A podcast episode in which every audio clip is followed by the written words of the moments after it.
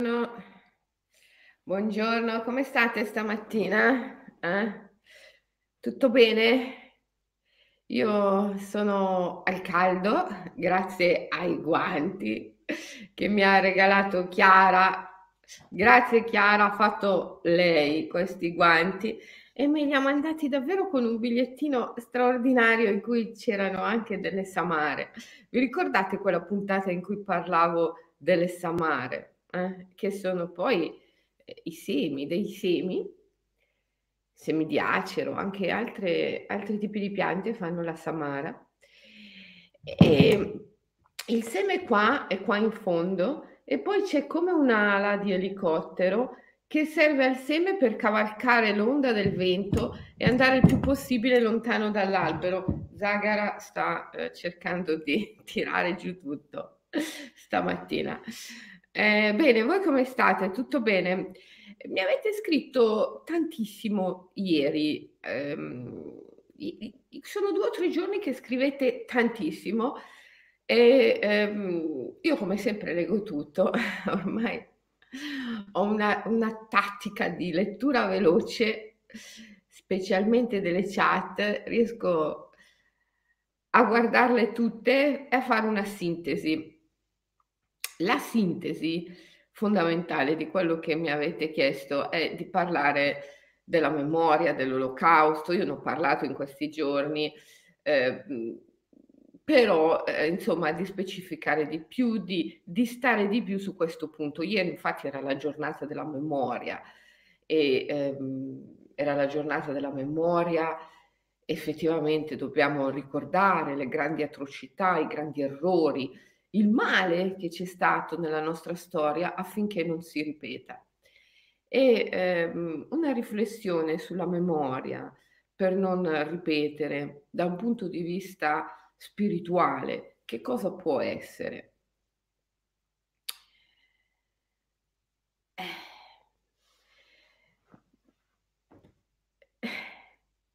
Forse Nagarjuna se l'avesse potuta conoscere, sarebbe stato molto d'accordo con Han Arendt. Han Arendt era un'ebrea che eh, non solo è stata perseguitata in epoca nazista, ha dovuto lasciare la Germania perché lei era nata ad Hannover e, ehm, e poi se n'è andata negli Stati Uniti dove ha insegnato all'università, era una filosofa, anche se a lei non piaceva definirsi tale. Eh, lei mh, si vedeva come una donna che faceva eh, teorie politiche e ehm, mi ricorda molto un caro amico che ha insegnato per tanti anni qui in Italia, un grande, grande grande teorico, grande politologo, grande immaginalista, per come lo vedo io, che è stato Giulio Maria Chiodi, che si è occupato di simbolica politica. E la stessa cosa si può dire di Hannah Arendt, si è occupata di simbolica politica. E in questa veste è stata chiamata ad assistere al processo di un nazista che si era rifugiato in Argentina, che però poi è stato catturato dai servizi segreti israeliani ed è stato processato. E lei ha assistito a questo processo e eh, ne è uscito un libro meraviglioso che si intitola La banalità del male. Hannah Arendt dimostra in questo libro come fondamentalmente il male sia ignoranza del bene. E Nagarjuna, colui che ha viaggiato nel regno dei Naga,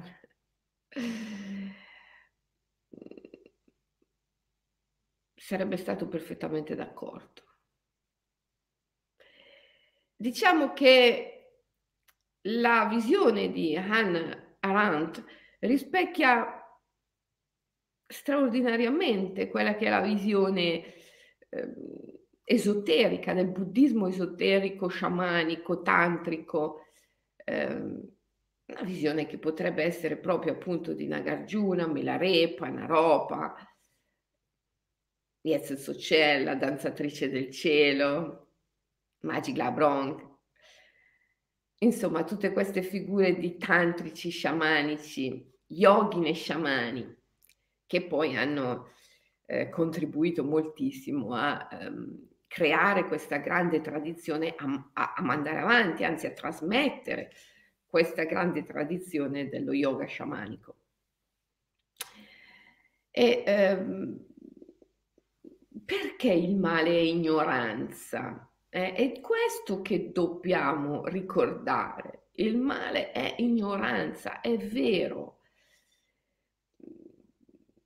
È karma.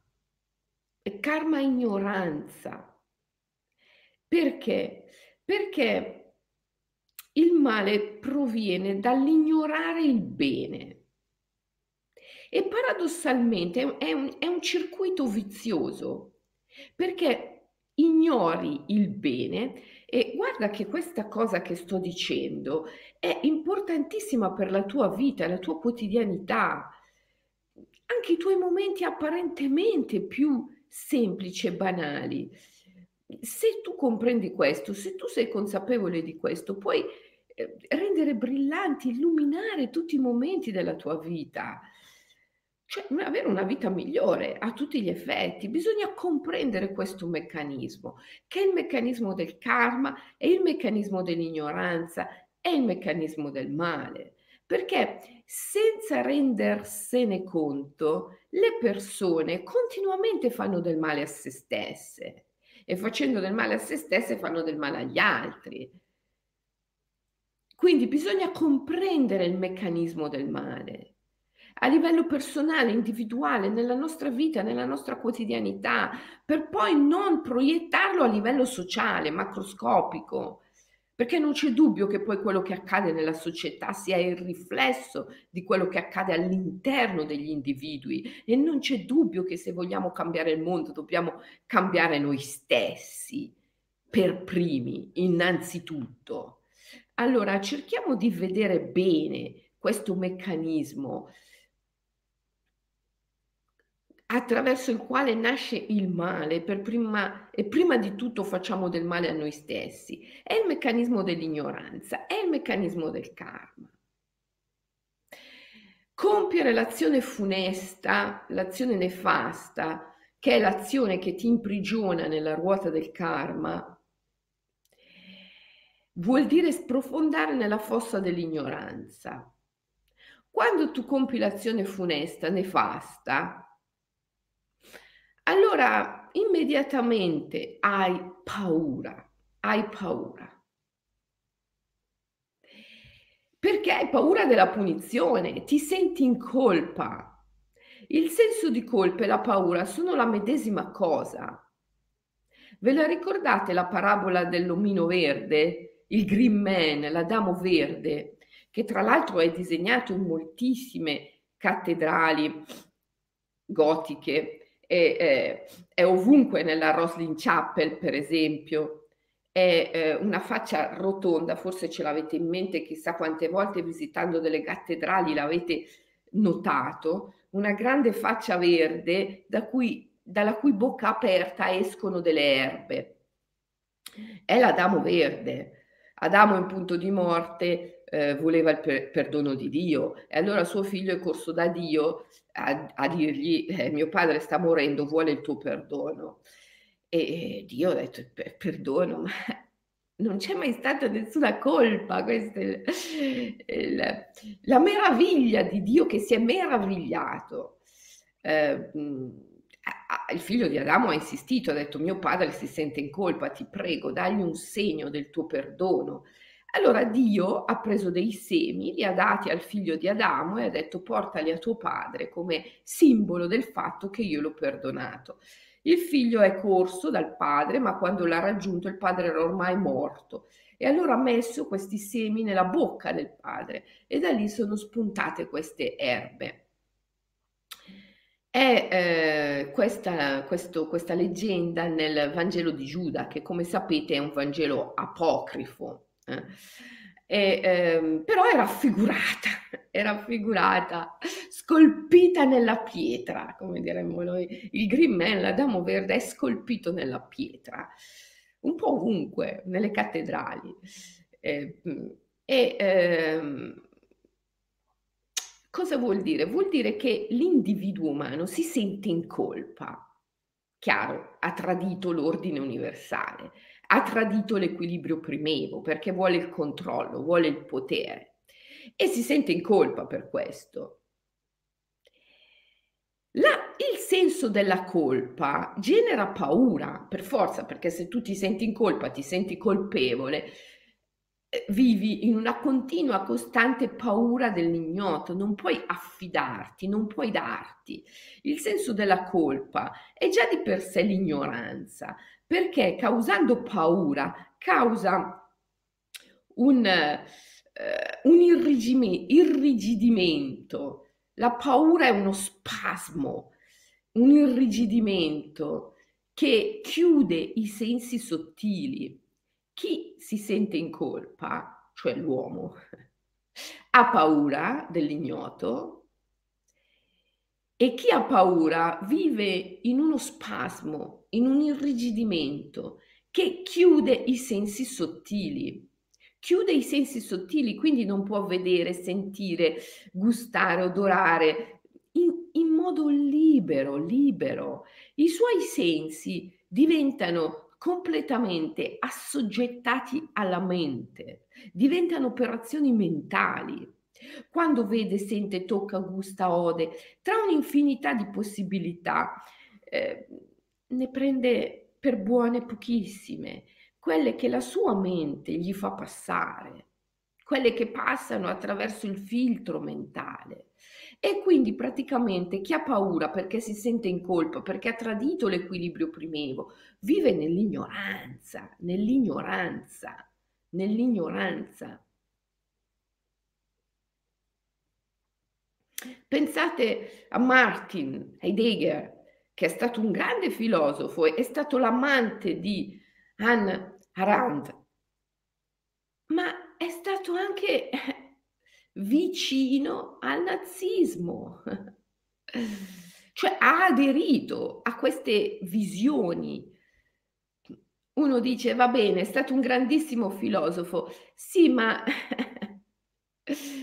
Cioè la conoscenza vera è altra cosa, perché è la conoscenza del bene, è operare il bene, non allearsi con il male.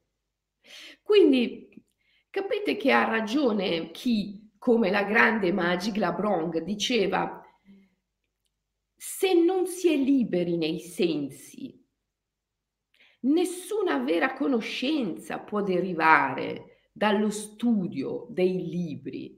Tu puoi essere un accademico finché vuoi, passare la vita a studiare, essere un grande filosofo capace di eh, un'analisi razionale potentissima e tuttavia puoi essere nell'ignoranza. L'ignoranza del bene, che poi è la vera ignoranza. Quindi bisogna sempre distinguere tra una conoscenza che deriva dalla lettura dei libri, come la chiama Magic Labrong, la conoscenza che deriva dalla lettura dei libri e dall'analisi, dal ragionamento logico, eh, con una vera conoscenza, che è un'altra cosa. Uno può non essere mai neppure andato a scuola, eppure avere una conoscenza enorme. Mm, io mi ricordo eh, la mia mamma, la mia mamma mi ha fatto in tarda età, aveva 47 anni quando io sono nata e mm, io non ho potuto conoscere i miei nonni, uno solo, eh, per poco. E eh, mia mamma mi raccontava dei miei nonni e mi raccontava di sua mamma che era analfabeta e, e lei stessa, mia mamma che era una maestra, ha insegnato alla sua mamma, la mia mamma ha insegnato alla sua stessa mamma a leggere. e mi ricorda, mi, mi, mi raccontava sempre eh, di quando la sua mamma, cioè la mia nonna, ha imparato a leggere. La prima cosa che ha letto è stato il calendario ed era il mese di aprile. E allora ha incominciato. Ah, ah, ah, e mia mamma mi ricorda, è stata quasi mezz'ora a dire ah, ah, ah, e alla fine ha letto tutta la parola aprile, aprile, e le, ha letto la prima parola. E, ehm, e mia mamma era contentissima che la sua mamma avesse letto la prima parola e diceva, sai però, quando la mia mamma ha imparato a leggere non è cambiato nulla. Lei era una donna coltissima, intelligentissima. Lei sapeva, mia mamma sapeva e eh, l'aver imparato a leggere non ha aggiunto assolutamente nulla alla sua immensa conoscenza. Mia madre sapeva e non è stato imparando a leggere che ha aumentato questa conoscenza. È vero, ci sono due, due tipi di conoscenza. E non è la cultura che ti dà la conoscenza, la cultura scolastica intendo dire, la filosofia, la, la, la conoscenza analitica che ti dà la dimensione del bene, ma eh, la dimensione del bene viene dalla non paura, viene dal sciogliere la paura e dalla capacità, come diceva appunto Anna Arendt, di un dialogo interno.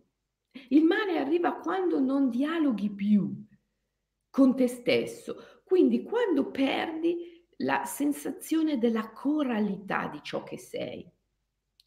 Tu sei una coralità, una coralità. Dentro di te c'è eh, lo spirito bambino, il bambino che sei stato e che non ha mai cessato di essere, c'è lo spirito animale, c'è l'anima selvaggia, c'è l'uomo, la donna di potere, la forza della volontà, che noi chiamiamo lo sciamano, il mago in te. Perché cos'è la magia? Se non la capacità di operare un cambiamento in conformità con una decisione, con una volontà. C'è quindi lo spirito del mago in te, c'è lo spirito romantico, eh, quando ti innamori, c'è lo spirito del genio, la creatività, c'è lo spirito guida, il maestro interiore. C'è, come lo chiamo io, lo spirito del drago che risiede nel chakra della gola. Ognuno di questi spiriti può essere associato a un chakra. Eh? Lo spirito eh, primitivo, la fame primordiale. Eh? L'uomo, la donna selvaggia primordiale risiede nel primo chakra. Lo spirito animale e anche il bambino interiore, la grande emotività, risiede nel secondo chakra. Il mago, il potere della volontà, risiede nel terzo chakra. Lo spirito romantico nel quarto chakra, il chakra del cuore, e più in profondità, sempre nel quarto chakra, c'è c'è lo spirito del genio, la creatività e molto, molto in profondità dentro la chakra del cuore c'è il maestro interiore. E poi nel quinto chakra c'è lo spirito del drago, come lo chiamo io, mi piace chiamarlo lo spirito, anche Michael, il mio maestro, lo chiamava lo spirito del drago, è il potere della comunicazione, dell'assertività. Essere assertivi vuol dire eh, non te- tenere le cose dentro, ma dirle in un modo equilibrato. E così il drago non deve trattenere il fuoco, se no implode, ma neanche deve buttarlo fuori esageratamente, se no brucia l'obiettivo. Essere assertivi. Poi c'è lo spirito dell'aquila nel sesto chakra, il terzo occhio, che è il potere della visione. Noi siamo una coralità, una pluralità dialogare con tutte queste parti di noi. Questa è la vera conoscenza. Ma per dialogare con tutte le parti di noi dobbiamo rinunciare al controllo, dobbiamo rinunciare al potere. Quando noi ci rifugiamo nel controllo, nel potere, quando abbiamo paura, gli, eh, psicologi, gli psicoterapeuti, soprattutto quelli che si occupano di psicologia clinica, questa cosa la sanno benissimo. La psicopatologia ha sempre origine in un irrigidimento dell'io, quando l'io diventa il tiranno e non è più capace di dialogare con tutti i personaggi psichici, ha paura, è spaventato e quindi vuole il controllo, vuole il potere. Poi questi personaggi psichici che rimuove, rimuove per paura, alla fine lo invadono, lo invadono e lo travolgono. Eh, perché tutto ciò che tu vuoi rimuovere dalla tua vita psichica, prima o poi ti travolge, ti invade. E lì nasce la psicopatologia, quando uno incomincia a sentire le voci. Si diceva che pure Hitler sentisse le voci. Per forza, perché quando tu eh, hai talmente paura da negare il dialogo, il dialogo nasce dall'amore e l'amore nasce dalla non paura. Ma quando tu hai così tanta paura perché ti senti così tanto in colpa, e hai così tanta paura, la colpa e la paura abbiamo detto vanno insieme, ok? Ti senti così tanto in colpa perché hai così tanta paura e hai così tanta paura perché ti senti così tanto in colpa. Allora tu vuoi il controllo, vuoi il controllo, vuoi il potere. Non sei più capace di dialogo, non sei più aperto. E a chi dai il potere? A cosa dai il potere? A quella struttura della tua psiche che chiami, che chiami io, l'io, il senso dell'io. E tutto questo è paradossale, è assurdo, paradossale, totalmente paradossale. Perché l'io, il senso dell'io, viene portato in essere proprio dalle religioni abramitiche. Se tu leggi Carbajosa, che è un sacerdote, ha scritto un libro bellissimo, Abramo e la nascita dell'io. È proprio lì no, che il senso dell'io con le religioni monoteiste viene portato in essere in modo molto forte.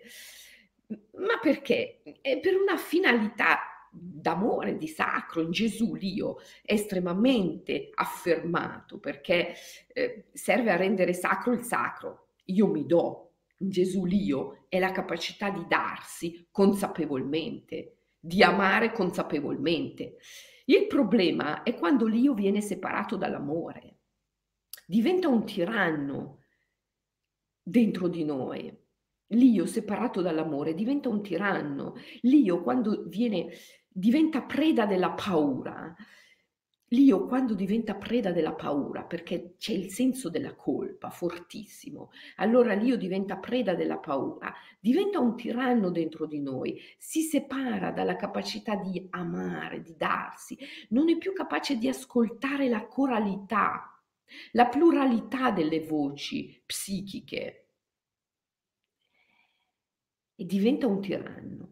E allora i personaggi psichici lo invadono e lo travolgono. E l'io che ha paura sente tutte queste voci in modo deformato, deformato.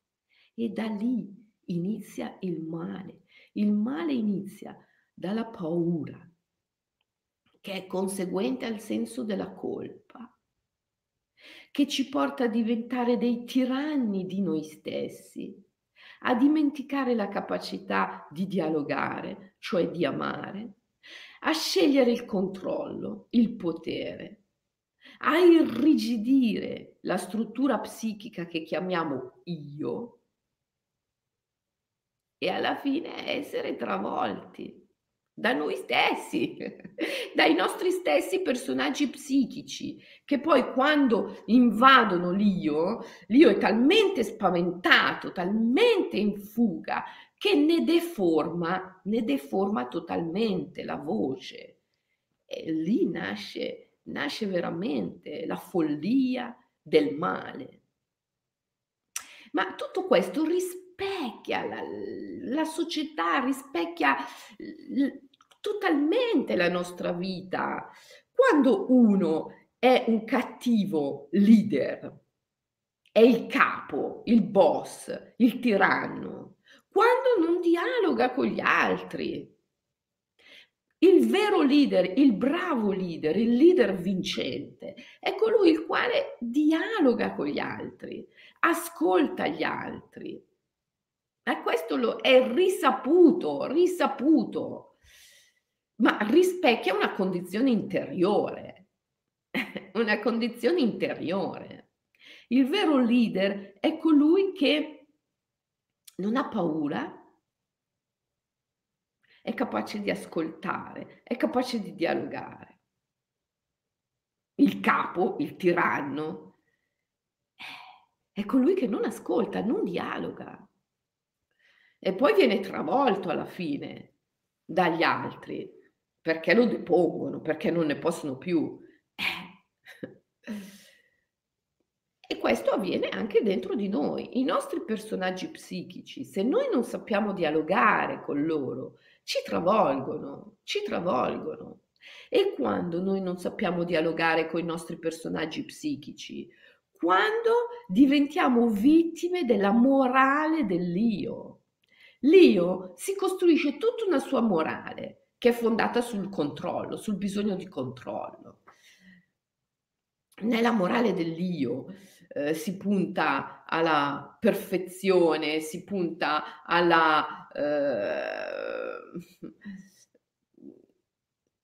sì, a tutti quei valori legati all'essere performanti, perfetti, vincenti, valori farlocchi, fasulli, perché la vera perfezione è nell'imperfezione. Il vero successo è nell'umiltà. Allora l'io, quando si costruisce la sua morale eh, performante, vincente, è un disastro, è un disastro. Se voi ci pensate bene, tutti questi fenomeni mh, mm, disgustosi che non si devono mai più ripetere, come il fascismo, il nazismo, sono tutti fondati su questa eh, tremenda morale del controllo, del potere. Eh, non basta essere bravi, bisogna essere i migliori. È la perfezione, è la performance, è la vittoria. E poi la vittoria, che, che non è mai una vera vittoria, perché la vittoria dello sconfiggere l'altro, che poi l'altro sei tu, e quindi non è mai una vera vittoria, quella che sconfigge l'altro. Ecco, tutti questi fenomeni aberranti, come il fascismo, il nazismo, sono lo specchio di una psiche tremendamente spaventata totalmente caduta nella fossa dell'ignoranza. Il karma è ignoranza. Il male è ignoranza, come dice Anne Rand, perché è quando tu sei così spaventato da aver chiuso tutti i sensi sottili.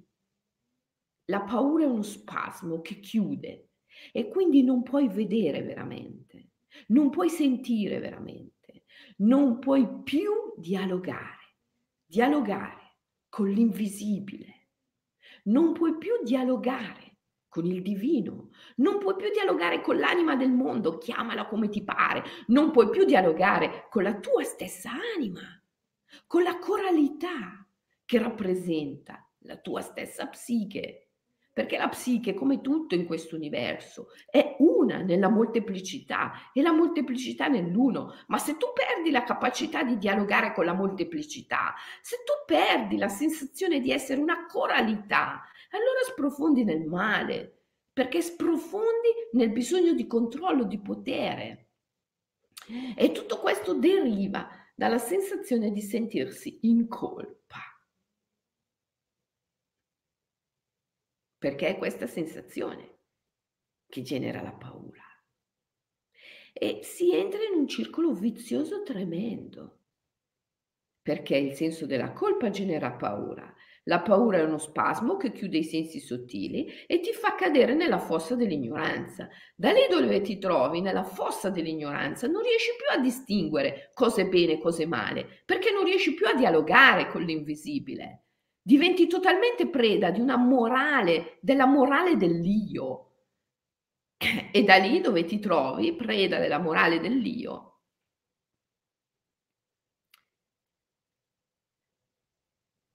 di nuovo ti senti sempre più in colpa, per cui aumenti sempre di più la paura, per cui aumenti sempre di più il bisogno di controllo, perciò aumenti sempre di più l'ignoranza. Questo è il karma. Il karma è ignoranza ed è un'ignoranza che si autoalimenta. Il male, che è ignoranza, si autoalimenta, si autoalimenta. A un certo punto bisogna spezzarlo, spezzarlo. Ci sono dei rituali, chi è eh, iniziato allo yoga sciamanico, al mantra madre conosce bene, quando noi spezziamo, no? scacciamo, come si dice, gli spiriti perturbati, facciamo un forte rumore, via, basta, svegliati, svegliati, ci deve essere questo momento, no? Svegliati, in cui tu ti ridesti e esci da questo circolo vizioso. Uscire dal circolo, uscire dal circolo dell'ignoranza, della paura, della colpa e del male. Uscire da lì. Svegliati, esci. Aprire una porta, ci deve essere questo momento. Questo momento si chiama iniziazione.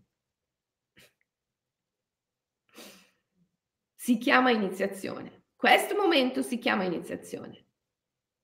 Assolutamente. Eh...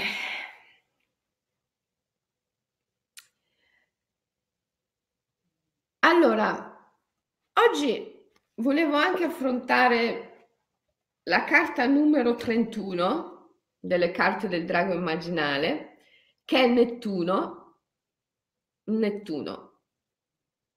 La carta numero 31, Nettuno. Nettuno è, eh, è un grande eh, scuotitore. Nettuno ti scuote.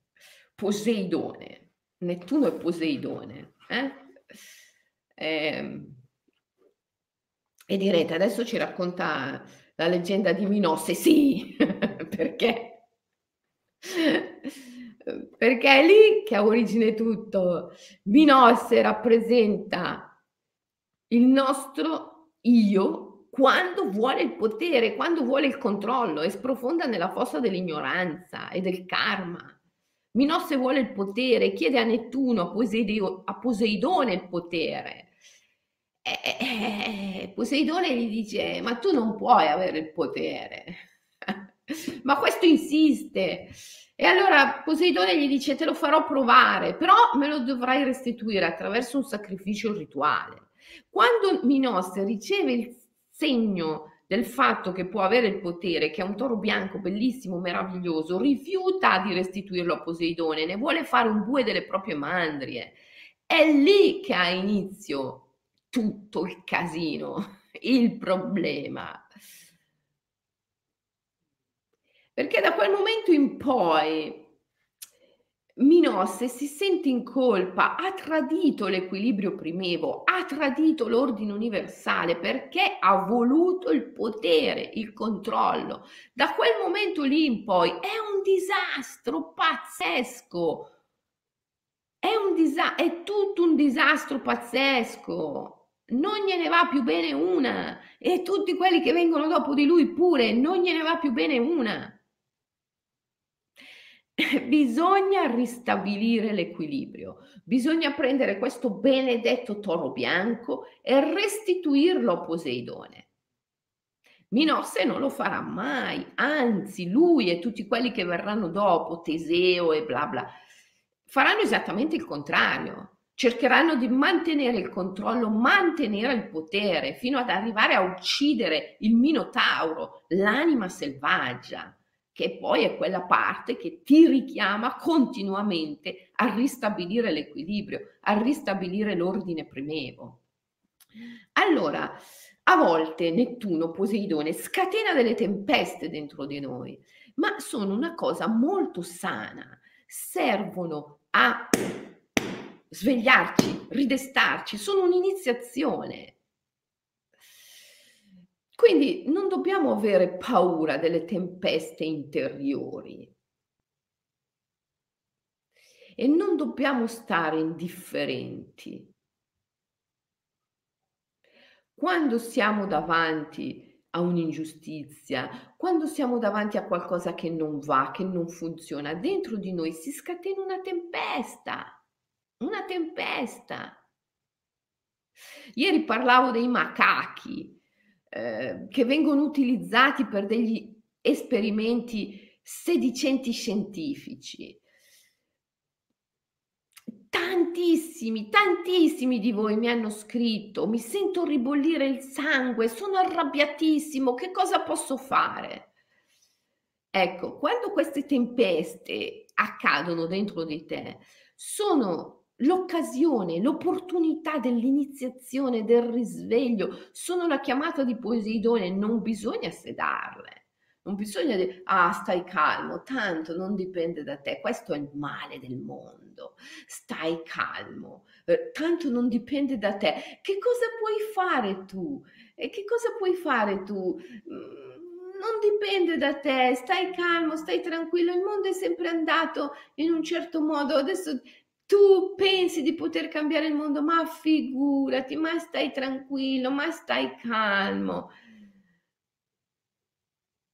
Poi subentra la mente con la sua morale tremenda che ti porta in tutti i suoi ragionamenti. La mente, ragazzi, è capace di dimostrare tutto e il contrario di tutto simultaneamente. Alla fine la mente è anche capace di dimostrarti che torturare dei poveri macachi è giusto perché c'è la speranza, la speranza, come se Magic Labron non ci avesse indicato che il metodo segreto consiste nel non avere né speranze né timori.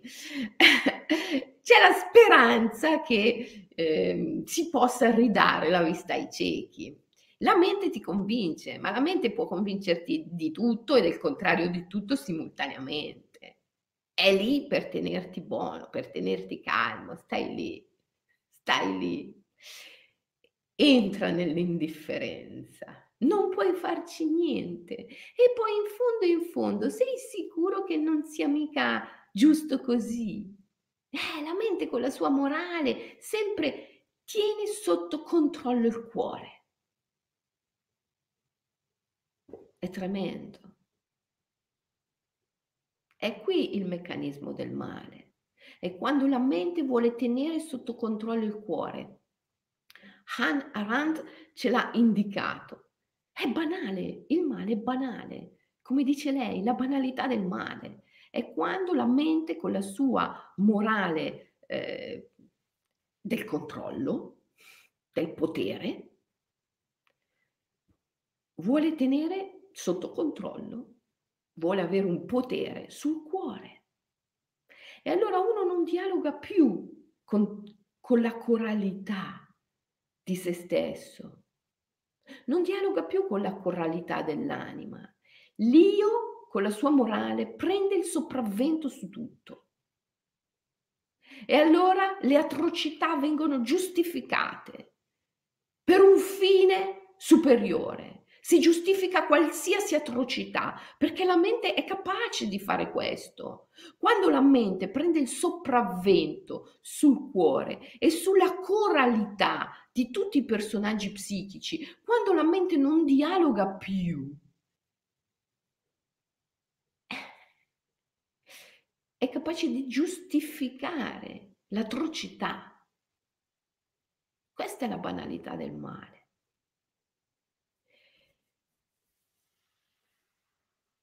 Prima cosa è non essere indifferenti. La seconda cosa, anzi, La prima cosa è la consapevolezza, è quella che ti porta a non essere indifferente. Essere consapevole, essere attento, attento, consapevole di quello che sta succedendo dentro di te. Quante persone mi scrivono, Selene, io sono in un matrimonio da schifo, da schifo, non riesco ad uscirne. Selene, io ho un lavoro di M, un lavoro proprio talmente di M che puzza, ma non riesco a uscire di lì, non riesco a uscire. Sei prigioniero di questo meccanismo, stai facendo del male a te stesso, sei succube del male.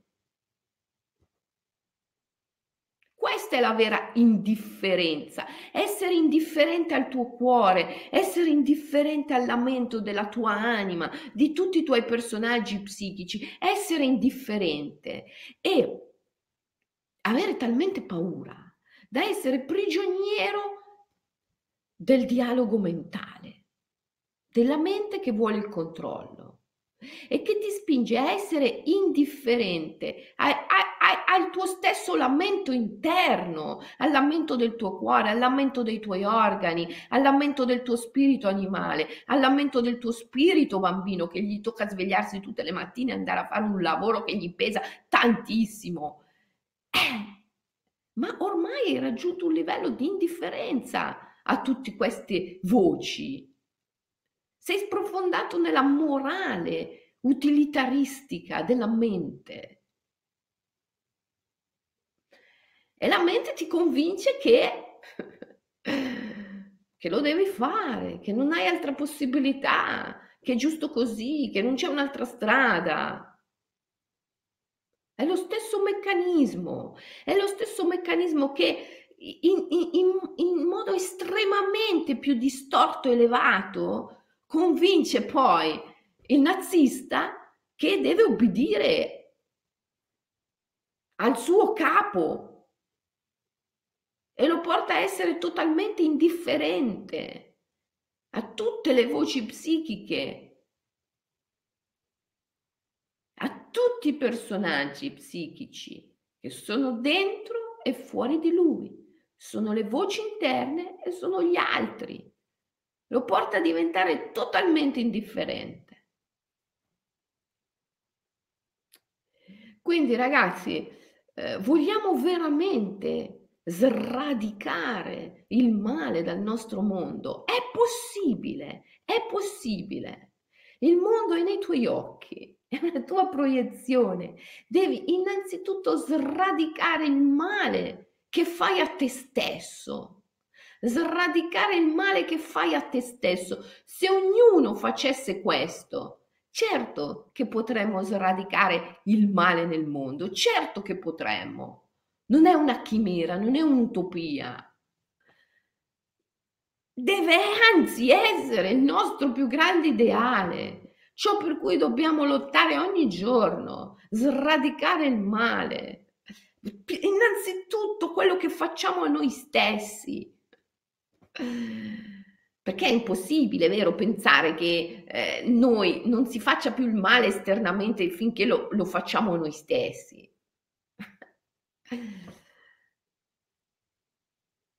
Come facciamo a sradicare il male che facciamo noi stessi? Ascoltiamo il cuore, è così semplice. Ascoltiamo il cuore e non diamo alla mente all'io, al senso dell'io e alla sua morale utilitaristica una predominanza sul cuore. Per fare questo dobbiamo sciogliere la paura e sciogliere il senso di colpa, uscire dal circuito senso di colpa, paura, ignoranza, senso di colpa, paura, ignoranza, senso di colpa, paura, ignoranza, ignoranza del bene. Dobbiamo uscire da lì.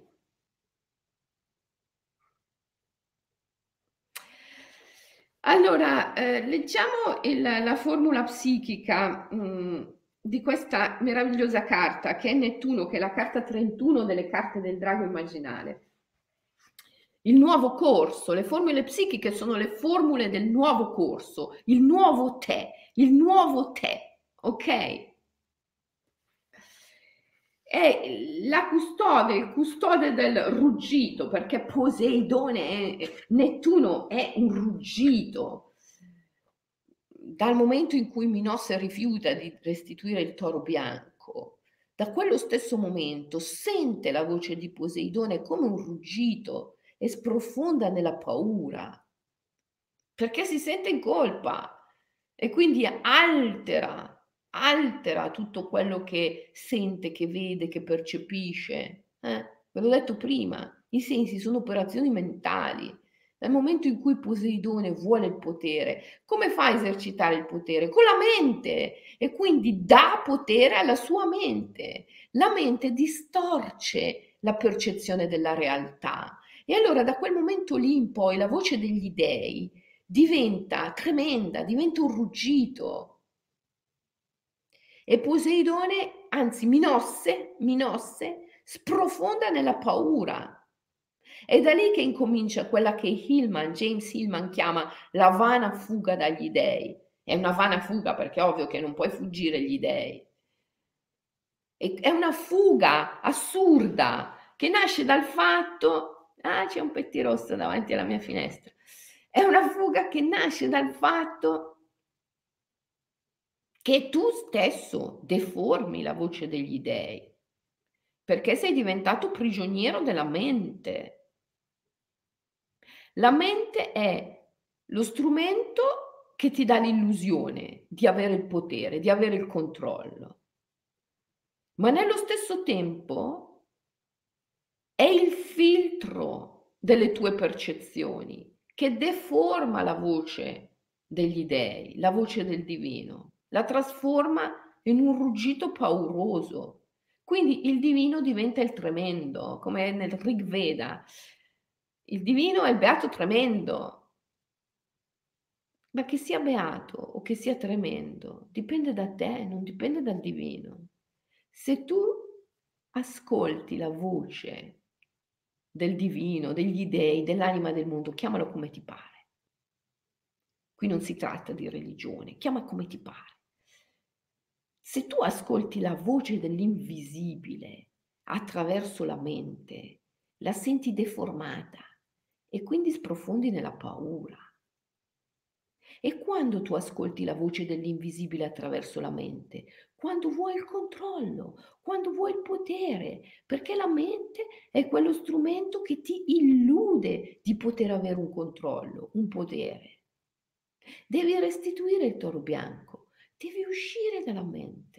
Allora tutti i tuoi sensi, vedere, sentire, toccare, odorare, gustare, si liberano, si liberano dai filtri mentali. E allora percepisci davvero che cos'è la natura, che cos'è l'anima, che cos'è l'invisibile. E smetti di avere paura perché ti rendi conto che non c'è pericolo, non esiste, non sei, non sei in nessun modo, non sei in pericolo, non c'è nulla che ti minacci. L'unica minaccia era nella tua mente. Il custode del ruggito Oggi è il tempo di non accumulare rimpianto, è motivo di rimpianto il non agire, il non decidere, l'indifferenza. Ecco, il male è l'indifferenza. È quando senti il cuore che sobbalza, come i macachi, i macachi eh, che vengono torturati da una sedicente scienza. Ah, ma io devo, devo agire, devo protestare. Ma immediatamente la mente ti seda, la mente ti seda con la sua morale utilitaristica e ma dai però, e fa tutti questi ragionamenti disgustosi, disgustosi. E sì, però dai, forse riusciamo davvero a ridare la vita ai ciechi, ma allora varrà bene la pena di sacrificare sei macachi per magari forse ridare la vita a chissà la vista a chissà quante persone. Questo, questa mente è odiosa, è odiosa, odiosa, perché fa questi ragionamenti disgustosi, ragionamenti disgustosi in cui calcola, calcola con un senso dei numeri che già di per sé è disgustoso. È quel senso dell'uno, distinto e separato dal due, distinto e separato dal tre, quella matematica che ti insegnano a scuola, disgustosa, è assolutamente non naturale, perché non è vera, perché l'uno è nel due, il due è nel tre, il tre nel quattro, il quattro nel cinque e il cinque è in tutti. Tu non puoi pensare di ridare la vista ai ciechi accecando un macaco. Non è pensabile questa cosa. Perché l'uno è nel 2, il 2 nel 3, il 3 nel 4, il 4 nel 5 e il 5 è in tutti. Questi ragionamenti della morale utilitaristica della mente sono disgustosi. Ah, ma accecarne uno per ridare la vista a tutti? Ma certo, questo ha un senso, non ha un senso e non è possibile, non è naturale. Perché la natura è una realtà complessa in cui l'uno è nel tutto e il tutto è nell'uno, la parte è nel tutto e il tutto è nella parte. La mente questo non lo concepisce, è ignorante, è assolutamente ignorante. La mente è ignorante perché ha paura, perché vuole il controllo, perché vuole il potere. L'unico modo di avere la conoscenza è restituire il controllo, è restituire il potere, è restituire il toro bianco. Questo tu devi fare nella tua vita, nella tua quotidianità, se vuoi davvero raggiungere la conoscenza e smettere di fare del male a te stesso.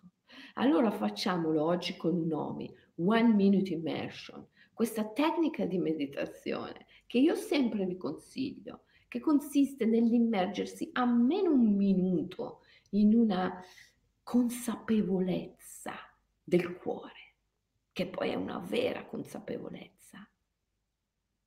Allora oggi, almeno per un minuto, almeno per un minuto, cerchiamo di essere consapevoli di quali sono le aree della nostra vita nelle quali siamo indifferenti alle voci interiori. Sono quelle aree della nostra vita in cui stiamo male, ma siamo indifferenti al nostro stesso stare male e lo protraiamo.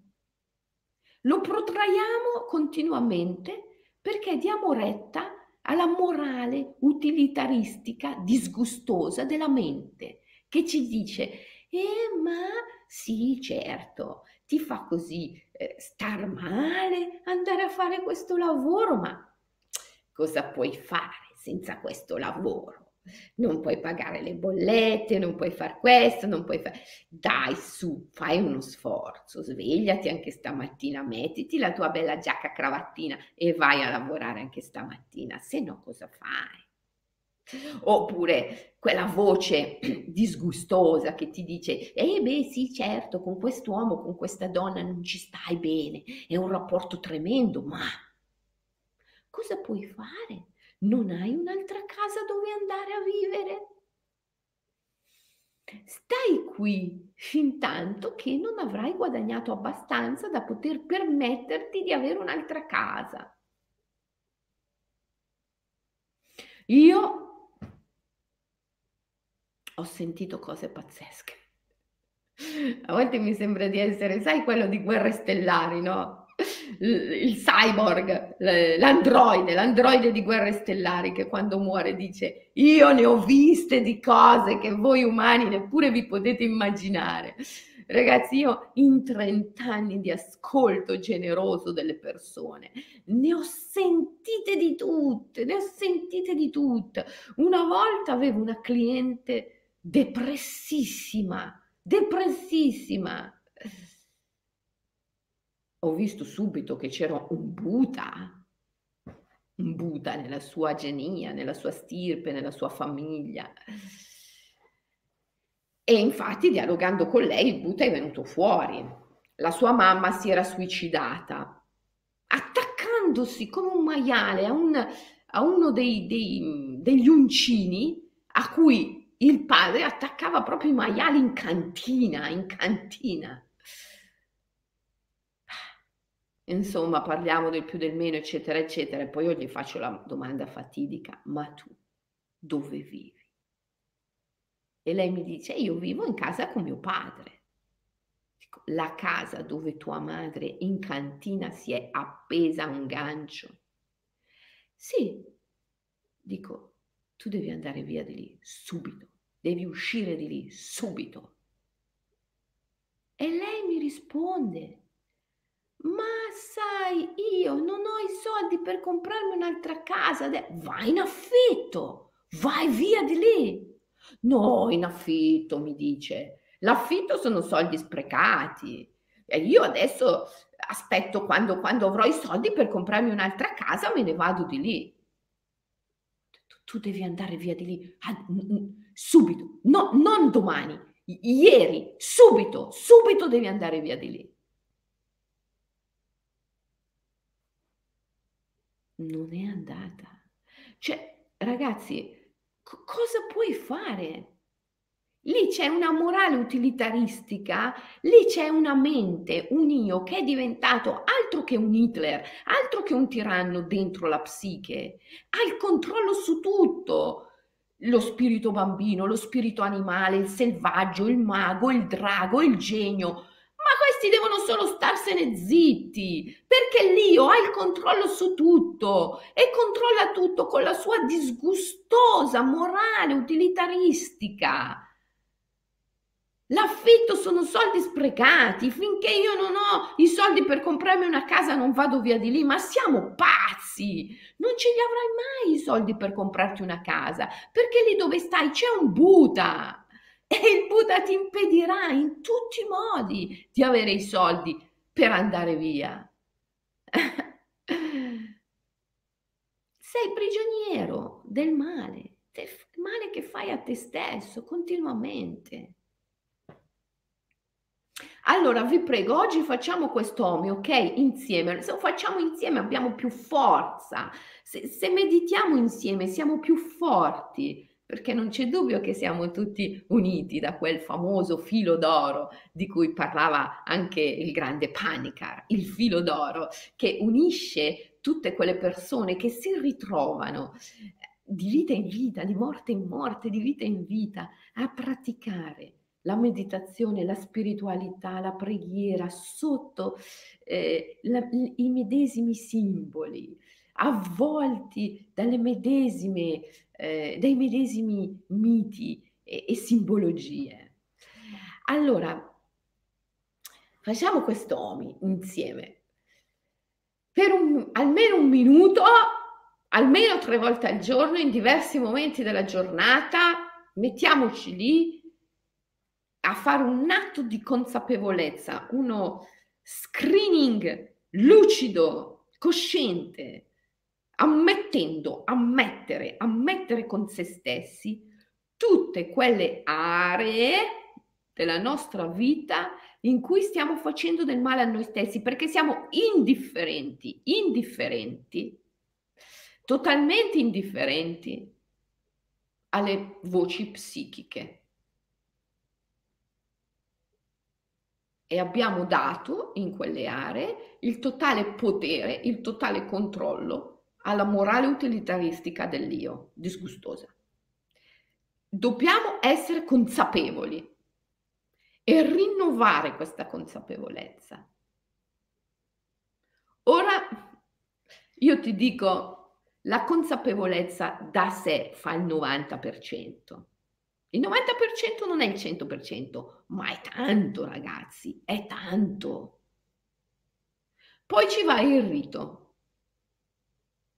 Il rito fa l'ultima parte. Prima cosa devi diventare consapevole. Poi, adesso mi sembra che siamo in luna crescente, vero? Quando sarà luna piena, prendi del cibo, dei chicchi, per esempio chicchi di riso, di grano saraceno, come ti pare. Un po' d'acqua, un contenitore, possibilmente di rame, bottiglietta di vetro, Com- comunque naturale, eh, non di plastica, ci metti un po' d'acqua e poi dell'incenso, ok? Meglio l'incenso quello naturale, profumo. Puoi anche prendere il profumo da nebulizzare, però naturale. Vai fuori in giardino, in un prato, in un bosco, in, natura e girando in senso orario spargi prima i chicchi, poi l'acqua e poi il profumo, l'incenso, non acceso, eh, ovviamente, non c'è bisogno di dirlo. Spargi oppure nebulizzi se hai il profumo da nebulizzare, ok? Prima il cibo, poi l'acqua, poi il profumo, spargi. Nutrendo gli spiriti e chiedendo agli spiriti di aiutarti a risolvere il male in quelle aree della tua vita dove sei diventato consapevole che esiste e non sei più e non puoi più essere indifferente alla sua esistenza. Questo è il rito. Il rito è sempre l'umiltà, l'umiltà di riconoscere che io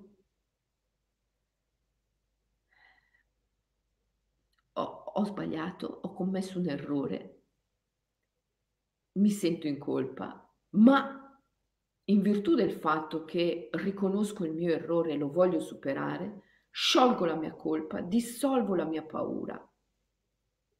Mi rendo conto che non posso uscire dalla mia condizione da solo. Ti prego aiutami, ti prego aiutami ad aiutarmi, aiutami ad aiutarmi. Questo è ristabilire l'equilibrio primevo. Questo è restituire il toro bianco.